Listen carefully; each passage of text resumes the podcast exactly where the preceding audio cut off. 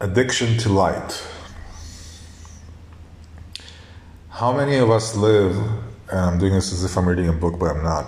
I'm just talking my thoughts out loud into the space and imagining there's an audience listening to this because it is a podcast after all. So, even though I'm recording it now, like you might record your own podcast, and voice. You might be doing it like me, which means this is not live. This is me recording, but using a proper recording app, not the native recording app, which then it gets lost somewhere in the files. Uh, it goes straight up to, if you publish it, to Anchor. And if you publish it, first of all, it's saved there, and then you can publish it to the Anchor crowd, and then you can publish it to all platforms of podcasts, which I believe is also one of the biggest movements in the world is that people are starting to allow themselves to share their voice publicly, which brings out another part of you, which is really interesting, and voice dialogues and Joe Rogan was my first inspiration for a podcast. I've enjoyed several full episodes of his, but now it's my time to shine. You can say that to yourself as well. Because you don't need to have fancy. That's why I like Gary Vee because and people like uh, and yeah, people who encourage you. There was a there was a course by Tim Ferriss and this bull guy Noah Kagan about marketing and business. I watched it online. I hope there's still this series out there. So what they're very perfect at doing is deconstructing what you need to do and then taking the smallest, leanest step now.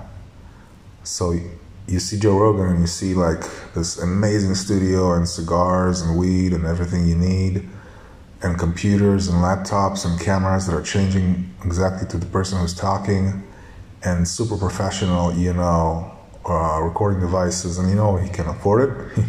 he sold it for 100, 400 million to Spotify dollars. Interesting deal. Um, I probably wouldn't sell my podcast, but let's reach that level first, or not. Why not imagine it right now? If somebody came to you and said, "Here's a hundred thousand, here's a hundred thousand dollars for your podcast," would you say yes? I would definitely say no even if they would say, if they would say right now, and under the conditions that I create another podcast under a different name, I would. And there are websites like you can sell. You can build a character in a game and sell it. You can build build an e-commerce website and sell it. You can build a content website and sell it. Any packaging of information. This is why I'm attracted to marketing because it's the four P's is one of the ways to describe marketing: positioning, pricing, packaging fulfillment is also uh, technically, according to Chet Holmes, a part of it. The way you deliver it needs to be also uh, well thought of in terms of marketing, how to make the, the client, how to encourage the client and allow him to be a recurring one and a repeating one, and perhaps who shares and, refer, and a referring one. That's a lot of business uh, ideas. I have a lot of text incoming well, that's the voice. That's what I'm saying. I'm saying, first of all, we text more than we talk, so we don't use our voice. Second of all, we respond to other people instead of just speaking our thoughts out loud. And there's this morning pages exercise that many artists love. It's in the book of the artist way. They say, and I used to do it. Now I'm like, now I'm like, use it up. Sometimes you use something up, like meditation. I, I used it up when I was 20 and it just dropped. I stopped, I stopped practicing the meditation that I was practicing then every morning for goddamn 10 years, roughly. Uh, with nice results, I might, I might add, but also some deficiencies I didn't notice on my own. And what I want to say is, is that now with podcasting, we have the ability to share our voice, whether that's a monologue. So Tim Ferriss inspired, me to do these because he has monologues on his podcast, which is one of the most successful, if not the most successful or popular, depends on how you measure podcast. But you don't have to be 100 million followers or like Joe Rogan, millions of views per episode. Like, it's enough to have an interesting conversation and send it to 10 of your friends. And that's how Tim Ferriss also talks about this. Uh, there's a Maria Popova, I think, her blog, which is her, is insane. Just like Dan Carlin, I love this idea. She has a blog which is found funded by people who are almost said founded funded by people who are like on Patreon or whatever platform uh, giving donations. And Dan Carlin, same thing, started his podcast just as a hobby while he was working, I think. Eventually, it allowed him to hire a team and quit his job, and now he's doing it full time and he has an amazing podcast. And he says, and I think she says so as well, that the amount of people, first of all, that you don't know that will support you is, is staggering. And when you keep it open, like you don't say, fund me for five or ten or twenty dollars because you're capping. You give also an unlimited amount. And she says, I don't remember if that's true like anymore, but the accumulated value of funds, I don't know. Never mind. And there's the idea also that Tim Ferriss talks about, uh, which is the 1,000 fans by, I forgot, Kevin Systrom and that's kind of kind of true for podcasts, possibly. That if you have a critical mass of people, then it will grow. But even if you know, in ten years, your episodes still have no more than thirty thousand views, so what? Why are you making it? If you're making it for the fame or you're making it for the money, that's fine. Every reason is legitimate. But I think what people are missing here is just like Gary Vee always points out. That's why I follow him a lot he says, You have a phone, take it out and make a video. And what and my message would be take it out and make an audio. Okay? Or multiple formats. Or grab a 3D camera. Play around with anything you want, but the thing is, this is so accessible. One moment. It is so accessible as an interruption. It is so accessible because you already have a phone. You don't need Joe Rogan studio. You don't need to have extreme talent. You just grab your phone, click record, and have a conversation with someone. Later, if you want, you can attach great microphones to your table and do and and and some video camera, but that's like costly and makes you think twice. But just using even a a good recording device, which is doesn't have to cost a lot, and then kind of move it to the computer and edit it and compress it and all that. I mean, if it's a startup, that's probably the leanest way to do it. There's in there, and it's not too hard to think about like, why do I really, really, really, really, really, really need to start my podcast today?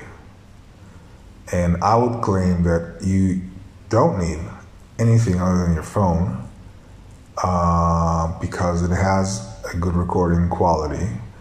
And if you hear even high quality podcasts today, I just listened to a, to a recent one, because they're doing the conversations over Zoom or Skype, they have the same quality as recording from the phone, even less.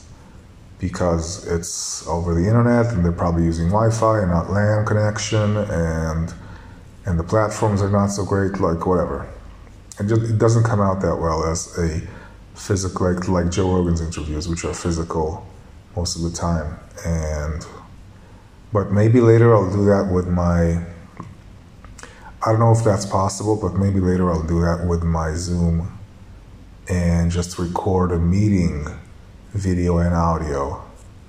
Uh, and and that's also what, what I like most about Joe Rogan is that the he never had just one person because two people in the room is always intim- intimidating at some point to some person. But when you have three and more, it's more easy. So when he had Ari Shaffir and Bert and and the other guy, that was a really fun podcast. But it's when, when it's one on one, especially between males, it, it really goes quick to one upmanship in many podcasts uh, just because that's the nature of, of our culture today, uh, unfortunately. But I think, like, look, I have 10 minutes recording myself speaking to an audience. Like in my mind, I'm speaking to an audience. I'm not imagining a, a physical audience, but I, a virtual.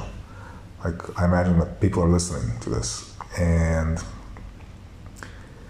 and and worst comes to sh- like if push comes to shove, like what's the worst thing that nobody will listen to your podcast, so it's just there dangling in the air.